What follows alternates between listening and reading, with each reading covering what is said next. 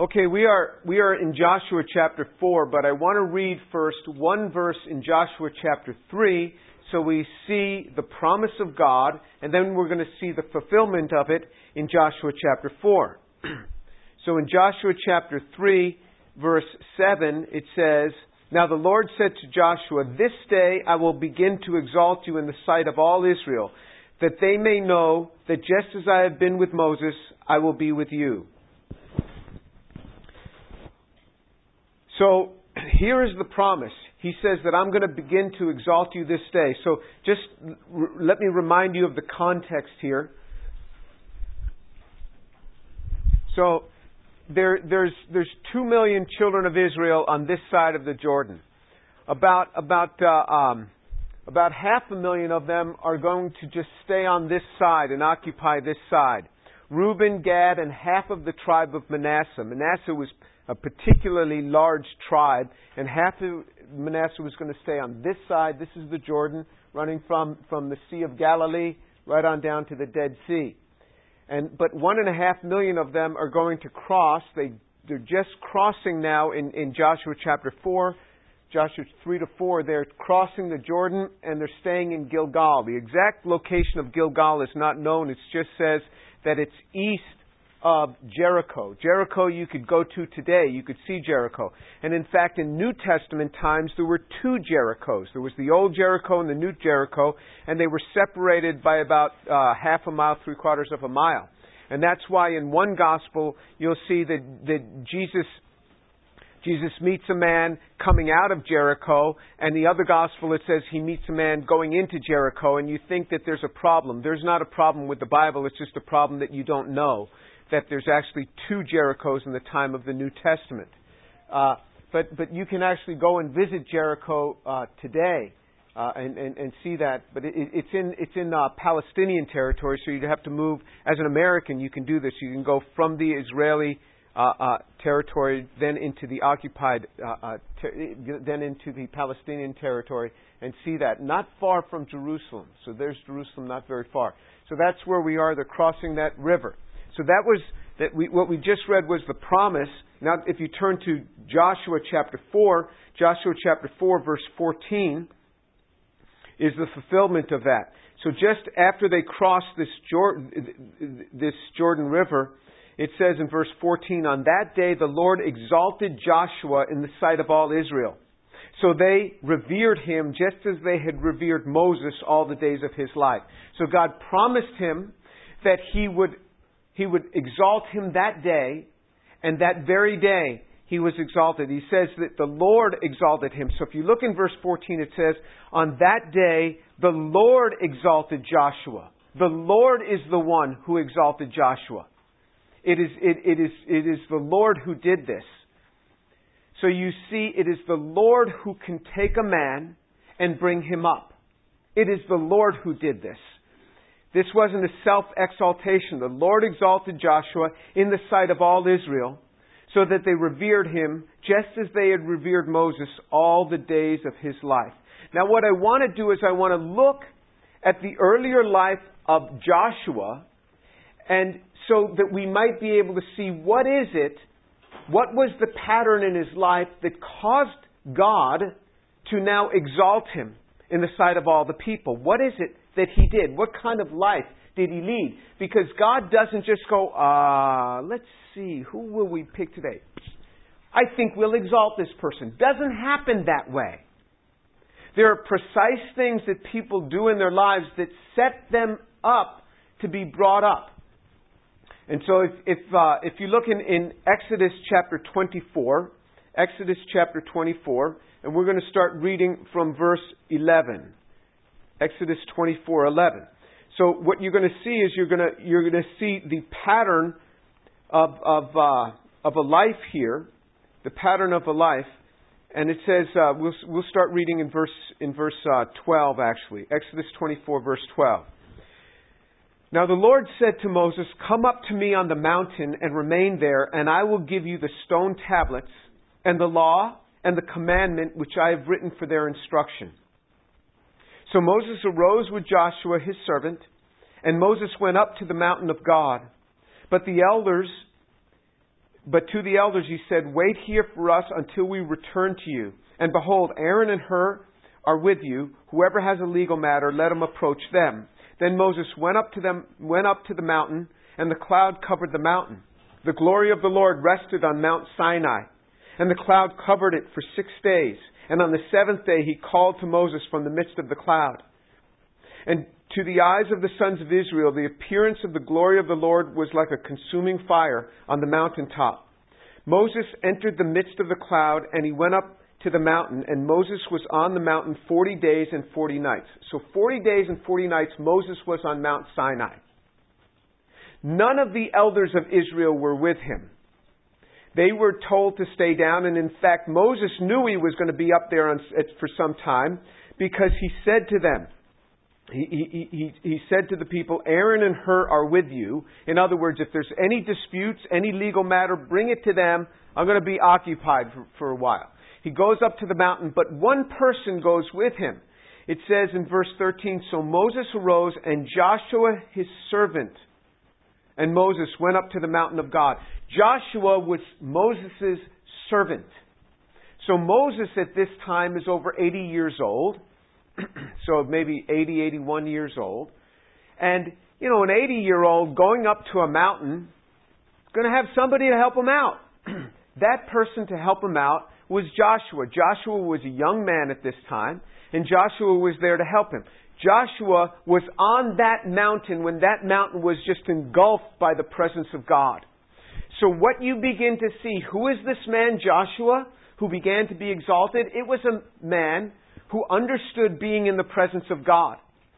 And you know, what if what if he was an impatient kid? I mean, what are we doing up here? I mean, six days we've been waiting because it says God didn't really show up until the seventh day. Moses, I mean, come on, Moses, I, I got life. I want to get back down there. You know, I, my my friends are down there. I mean, here's a guy who's just waiting for six days on top of that mountain with Moses before God ever shows up. And then on the seventh day, God shows up, and then God is there. They're there for, for 40 days. Moses is, uh, uh, Joshua is patiently waiting, patiently waiting with Moses there on the mountain.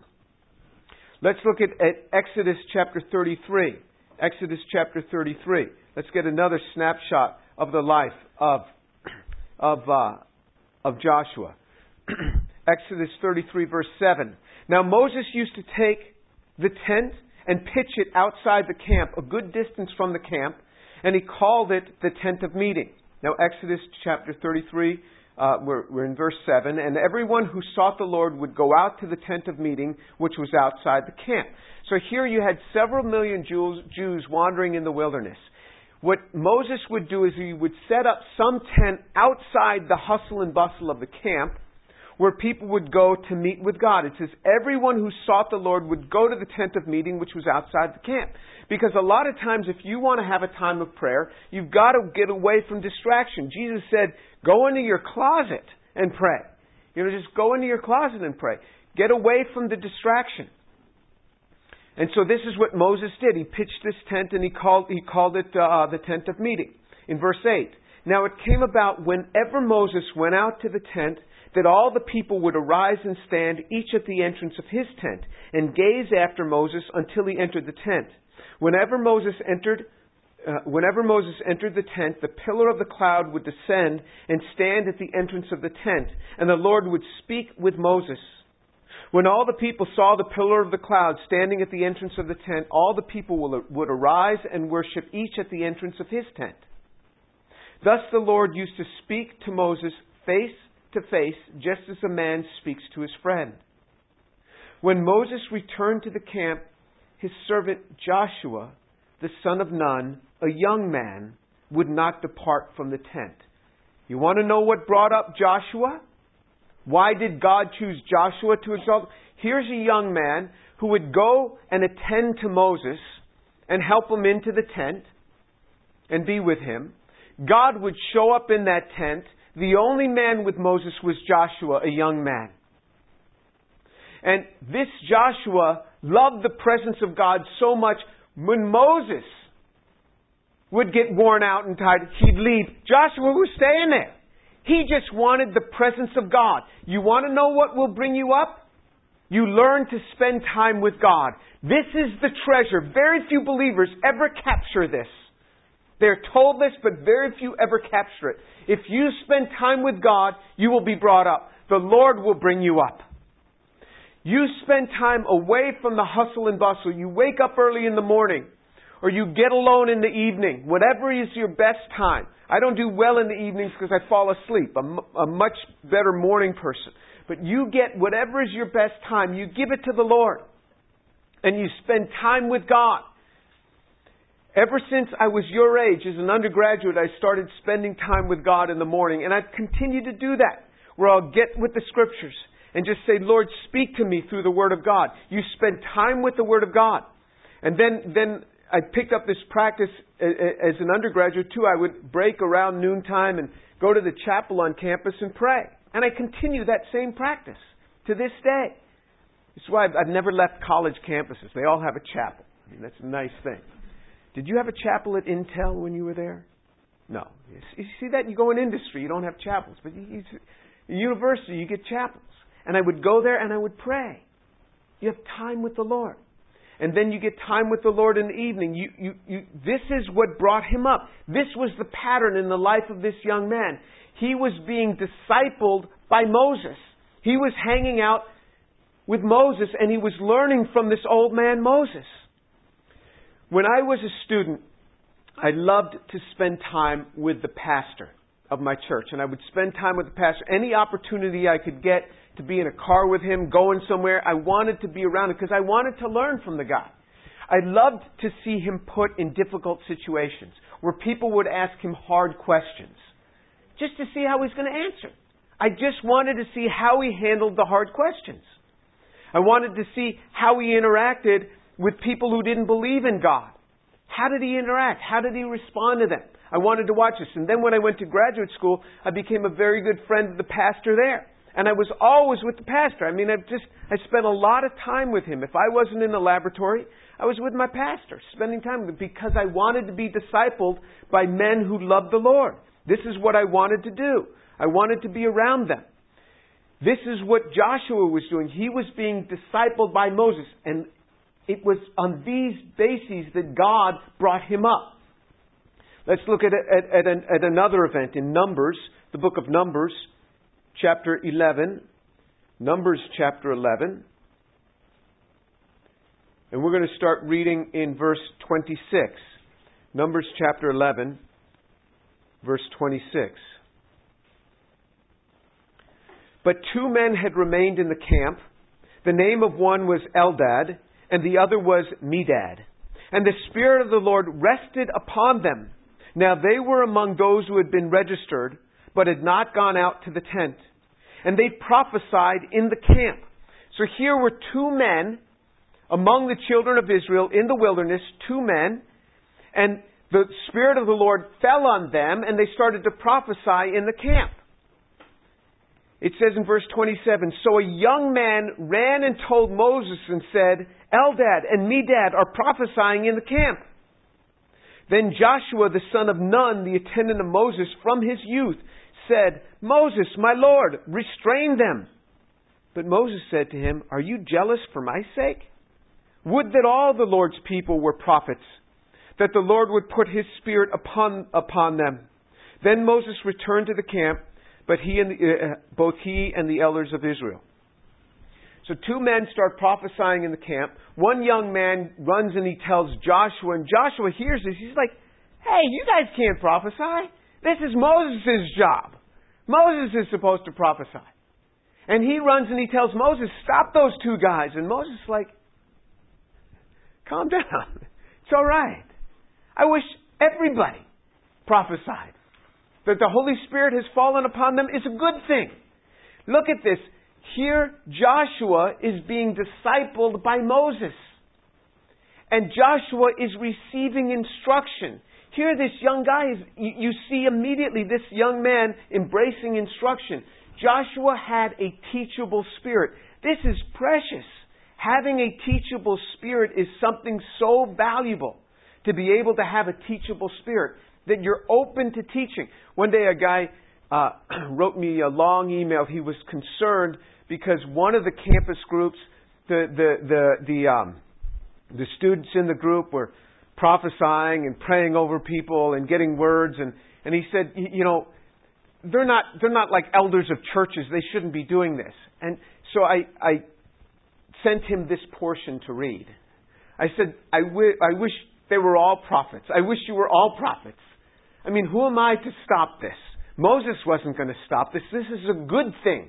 You should be a prophet too. And and uh, uh, and then immediately when he read this in the Word, he says, "Wow, okay, I get it." Immediately, this young man had a teachable spirit, and it's not easy to have a, teachable spirit. I want you to turn to Acts chapter 18. Acts chapter 18. We're going to look at a, a, a verse there uh, in Acts chapter 18. We're going to read about a man named Apollos. Acts chapter 18, verse 24. Acts 18, verse 24. Now, a Jew named Apollos, an Alexandrian by birth. You know, you might think Apollos isn't a Jewish name, but he was he was Alexandrian by birth. So he so so uh, uh, he was a Jew named Apollos, an Alexandrian by birth, an eloquent man. Came to Ephesus and was mighty in the scriptures. This man had been instructed in the ways of the Lord, and being fervent in spirit, he was speaking and teaching accurately the things concerning Jesus, being acquainted only with the baptism of John. And he began to speak out boldly in the synagogue. Interesting. Here's a man, it says that he was a Jew, but he was obviously a believer in Jesus. He was a Jew, and he was from Alexandria, and he was an eloquent man, which means that he was, he was a gifted speaker. He came to Ephesus, and he was mighty in the scriptures. Here's a man who studied the scriptures. You don't become mighty in the scriptures without studying the scriptures. It never, ever happens. You can't fake it. You cannot fake devotion to the Lord. And, and uh, uh, he was mighty in the scriptures, and he had been instructed in the ways of the Lord, so he had been instructed. And he was fervent in spirit. This man was excited about the Lord. I mean, this is just boom, boom, boom, just adjective after adjective, describing characteristics of this man. He knew the scriptures. He was fervent for the Lord. He had undergone instruction. And he was speaking and teaching accurately the things concerning Jesus. So no problem with what he was saying. And, and, it, and uh, being only acquainted with the baptism of John. In other words, he had only heard part of the gospel. And he believed. He had heard the baptism of John. The baptism of John, when John the Baptist was baptized, uh, when John the Baptist baptized uh, uh, uh, Jesus, he was the one who testified that he is the Christ. So he only got up to the baptism of John the Baptist, where John the Baptist had either baptized him or he had been baptized by one of John the Baptist's disciples, and he had heard only a partial amount. He wasn't yet, he hadn't yet heard about the death, the, the crucifixion and the death and the resurrection of Jesus. He only had part of it, but still he was mighty in the scriptures. And he went and he went into the synagogue and he would be boldly proclaiming it. And then it says, it says, but when Priscilla and Aquila heard him, they took him aside and they explained to him the way of God more accurately. And when he wanted to go across to Achaia, the brethren encouraged him and wrote to the disciples to welcome him. And when he had arrived, he greatly helped those who had believed through grace. For he powerfully refuted the Jews in public, demonstrating by the scriptures that Jesus was the Christ, or Jesus was the Messiah. Very interesting. Here is this very talented guy, eloquent, trained in the scriptures, speaking about only up to the baptism of John. He hadn't yet heard the full gospel. And you say, well, why didn't he hear about it? Because Twitter wasn't yet invented. I mean, it was just recently that Jesus had died on the cross and resurrected from the dead, and news took time to travel. He hadn't yet heard about it. And he was speaking accurately. It says, But when Priscilla and Aquila, so here you have this couple, Priscilla and Aquila, who are mentioned in other places in the Bible, they took him aside and they explained to him the way of God more accurately. So they, they fill in the other pieces for him. So, so you've got even Priscilla there. Now, this is in a culture where it's not normally a normal thing for a man to receive from a woman. You got Priscilla and her husband teaching him and explaining things more accurately to him. But he's readily receiving it. Why? Because he has a teachable spirit. He didn't say, Look, I know what I'm doing, all right? I know what I'm doing. Just back off. He didn't say that. He received it. And he just started to grow in this, and he became all the better. And so then he says, Let me go to Achaia and tell him about this. Wow, this is great. And they said, Okay, go ahead, take these letters and they'll greet you. And he says, And he went, he was a tremendous help to them, and he began he was powerfully refuting the Jews in public. So the Jews that would oppose him, he would powerfully be able to refute it. How? Because he knew the scriptures so well, demonstrating by the scriptures that Jesus was the Christ. Here is a man who studied the scriptures, yet he remained teachable. Because what can happen is, like, you know, you don't have to teach me. I've been reading the Bible for three months. You don't have to teach me. I know all that. I know all that already. No, I mean, he had a teachable spirit. This is the same thing Joshua had. As we look over the characteristics of Joshua, turn to Numbers chapter, chapter 13. Numbers chapter 13. And, and, uh, and we're going to look at verse 8. But while we're turning there, you know, it's, it's interesting that when he ran to Moses saying that these two guys are prophesying in the camp, here Joshua really cared about Moses' ministry. He really cared about it. You know, if he didn't care about Moses' ministry, okay, guys, prophesying, I don't care. I got my own life. I Got my own problems to worry about. It's Moses' problem. No, he really cared. You need to really care about the ministries. You live on campus. Care about the student ministries there. Care about the salvation of the lost. Pray for them. Show that you care for the ministry. I care for this church, for this body of Christ. This is one of the things that, that, that, happens when you learn how to tithe, when you learn how to give. You start caring. I'll tell you, most of you don't care anything about the stock market. You don't know if it's up or down and what it's doing. But when you start investing in the stock market, all of a sudden you're going to care. You're going to put a new app on your smartphone, and every day you're going to check. And when the stock market goes down 300 points, you go, now it goes down 300 points. Oh, I don't care. Because you're not invested in the stock market. When you're invested, you'll care.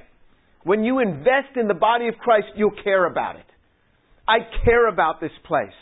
I invest, I've invested here. And this, this church invested back into me many times over in my children's lives, in my life, in my family. We need prayer. I mean, my, my, my, um, one of my, my sons recently had to go through uh, uh, some minor surgery, but we brought him here on Wednesday night for, for, for the pastoral prayer time. I mean, they were there. And they, they called them before the surgery. They, they called them after the surgery. And this is what churches do. But when you invest in something, you care. Joshua was invested in Moses' ministry. He cared about it. You need to care about these sort of things. This is a sign of maturity. If you care, you are brought up. Same at work. If, if you don't care about work, oh, there's a piece of broken equipment. Not my problem. It's somebody else's problem. You walk away. You don't care. You'll never be brought up. If you care about your place of work, you will be brought up. People will see, hey, look, look at that person. They just walk by and they pick up trash off the ground because it's trash. They're not the janitor, but they care about the place. You know, when I work out in the in the gym on campus, I mean, when people leave those little rags where they wipe down the equipment and they fall on the ground, I just walk around and pick it up. Why? Because I care about the place. That's where I work out. I don't want to, you know, work out in a slum. I mean, I care about the place. When you care about something, it's, it, it, people see it, and you will be brought up. And, and, uh, and, you know, I go in there, and they're like extra nice to me. Extra nice, because they got these new black towels, and when they got them, the, the, these new black towels, you, you know, if I use them, if it just touched my white shirt, it would leave all this black stuff on my shirt. And they, and you know, I, I just briefly mentioned it to them. I said, you know, I just got to keep this from. T-. And so then they set aside some other blue towels that didn't shed just for me. And so when I walk in there, they right away run and hand me a blue towel that doesn't shed. I mean, I, I feel embarrassed, but they're good to me. Why would they do this? Well, because I care about that place too. When you care about something, you'll be brought up. So in, Mo, in, in Numbers chapter 13, verse, verse, uh, verse 8, it says, it says, From the tribe of Ephraim, Hoshea the son of Nun. Remember, Moses, we had talked about this, called Hoshea Joshua. He's the son of Nun. So he was one of the 12 spies that was sent into the land. He was one of 12 spies. So now he's one of 12 now at this point. Joshua is one of 12 that Moses is calling upon. And then in, in, in, in, in, Numbers chapter 14, verse 6, he was only, uh, uh, uh, was, there were only two of those 12 that came back and brought a good report about the land. They came back and they said, yeah, there are big folks there. They're really big folks, but we can take them. I mean, they're going to become our prey. Don't be scared. We'll take them. and so he brought back a good report. But when all the people came against them in, in, in, in, in uh, chapter 14, start reading from verse 5, then Moses and Aaron fell on their faces in the presence of all the assembly of the congregation of the sons of Israel. Joshua, the son of Nun, and Caleb, the son of Jephunneh, of all those who have spied out the land, tore their clothes. So here, he cared about the ministry. He saw the children of Israel going in a wrong way. He took the side of Moses and Aaron he took the side of Moses and Aaron, and let me give you a little secret. Don't ever try to oppose the leadership of a church. Don't do it. I mean, there may be a little clique of a group that's getting upset and all bent out of shape about something, and they'll come and want to share with you and pull you away or get you upset with them too and pick up their reproach. Don't do it. I've had people come to me and they were all upset about the pastor, not this pastor, long time ago, and and and they they they uh, they'll say things, and I say, look, I don't even want to hear it. You got a story, go tell it to somebody else. I got enough problems of my own. I don't need to hear your problems. I love my pastor. Boom, that's it. I just shut him down. I want nothing to do with coming against leadership. I don't even want to hear a word about them. There is a way that you do it. I am not an elder in the church. There is a mechanism by which if there's a problem with the pastor, you go to the elders of the church and let them begin to address it. You just don't, you don't go to just normal parishioners, just people like me. And, and uh, uh, there are ways that you do this. These guys stood, Joshua and Caleb stood with, with Moses and Aaron when, when the entire company was going to stone them.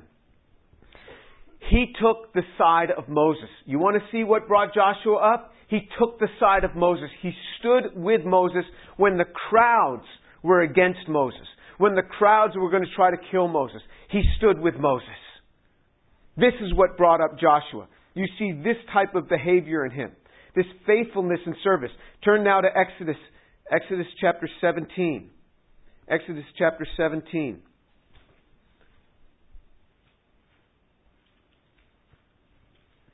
You see in in uh, in verse in verse eight. We'll, we'll start we'll start reading from from verse eight. Exodus 17 verse 8.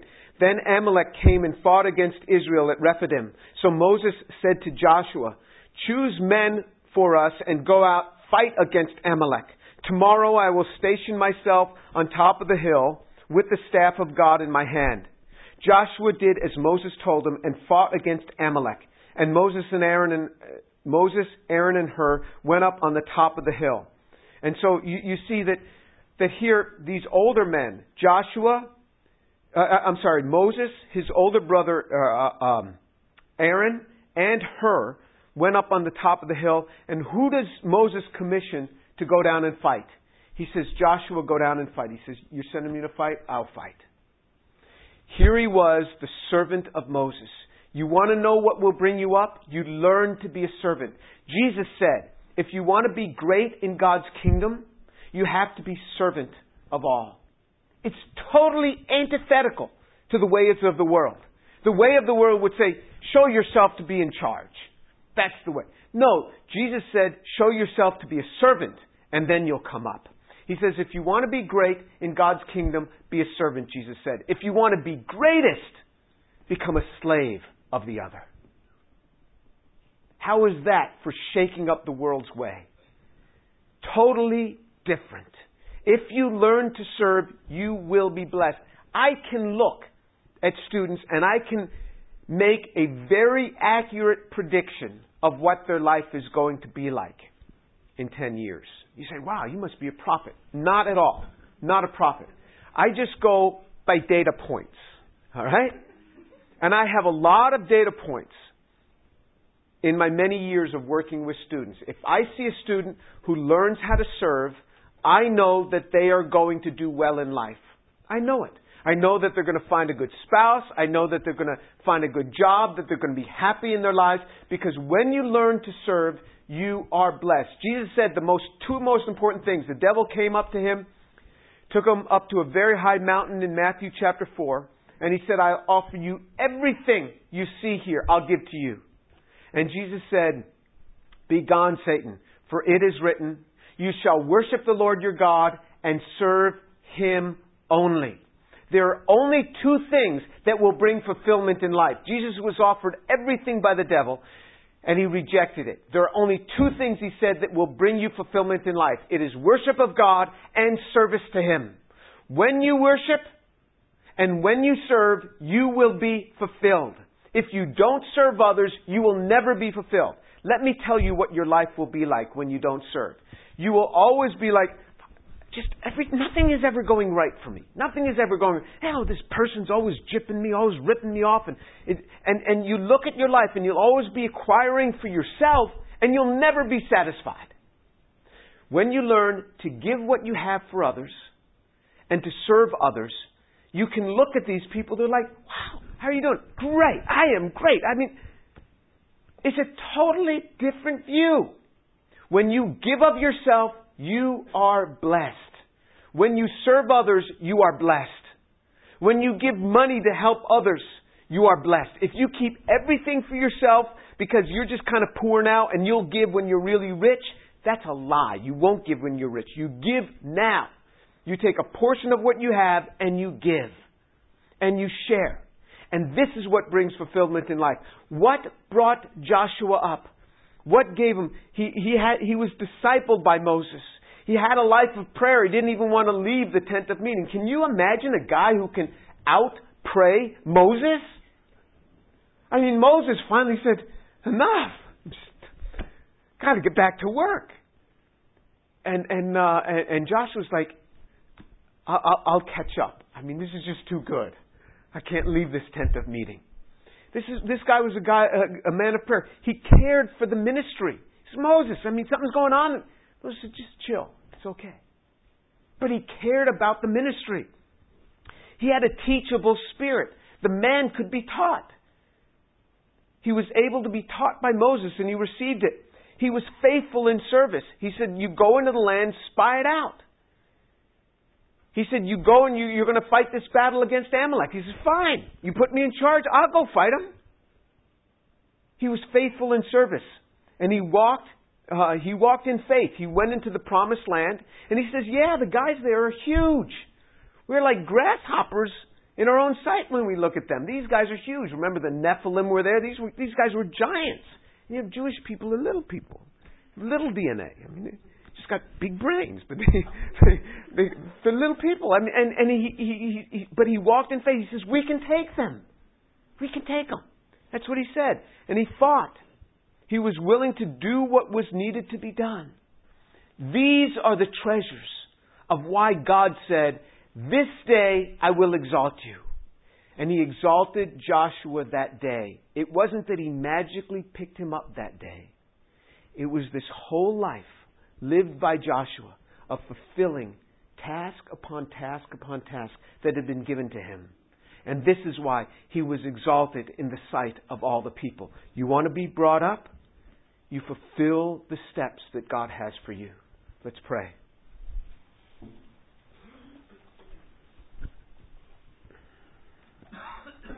Abba, Father, thank you so much for your word, the truth of your word. It is so good. Lord, we praise your name. And I pray, Lord, for these young people that you so work in their lives to draw them close, that they would walk in the pattern that Joshua walked. They would learn to have these attitudes of, of prayer, of service, of discipleship, that they would want to be discipled, that they would want to grow, that they would want to learn. Father, I pray that you bring them up in this way. Lord, I pray that they would take hold of your word to walk in worship and in service, that they would learn to serve and to love your word and to spend time with you in that tent of meeting so that they would be brought up. Lord, I pray that even at work or in the labs in which they work, in their environments, Father, that they would go the extra mile to do things that other people don't do, to clean things up, to fix things, that they would care about their work and they would also care about the ministry, care about the ministry on campus, praying for the students. Lord, I pray that you would bring them up in that way, that they would see this treasure before them and they would go for the treasure in service to you. Father, draw them close. And Lord, those here that don't know you, Lord, I pray for your grace that they would come to see the goodness of the Lord and that it is the goodness of the Lord that draws them to repentance. Father, your grace and your mercies on these young people, I pray, for the glory of Jesus. Amen.